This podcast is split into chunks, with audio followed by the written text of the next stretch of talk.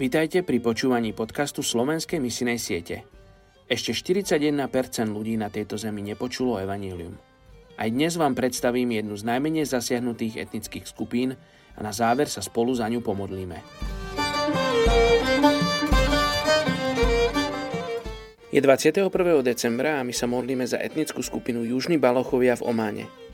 Viac ako 500 tisíc príslušníkov etnickej skupine Južných Balochov sa vyznačuje silným zameraním na rodinu, vysoko si cenia pohostinnosť a preukazovanie milosrdenstva, čestnosť v obchodovaní a poskytovanie útočišťa cudzincom.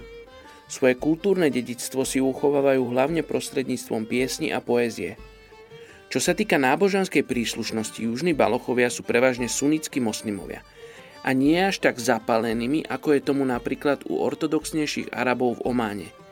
Ich viera je taktiež ovplyvnená animizmom.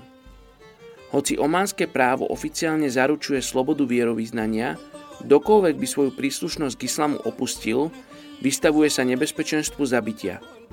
Možnými nástrojmi na zasiahnutie tohto etnika sú napríklad nový zákon či film Ježiš, ktorý je už preložený do jazyka južných balochov – avšak s limitovanými možnosťami ich použiť v moslimskej krajine ako je Oman. V tomto momente nevieme o žiadnych kresťanov z tejto etnickej skupine južných balochov v Ománe. Poďte sa spolu so mnou modliť za etnickú skupinu južných balochov v Ománe.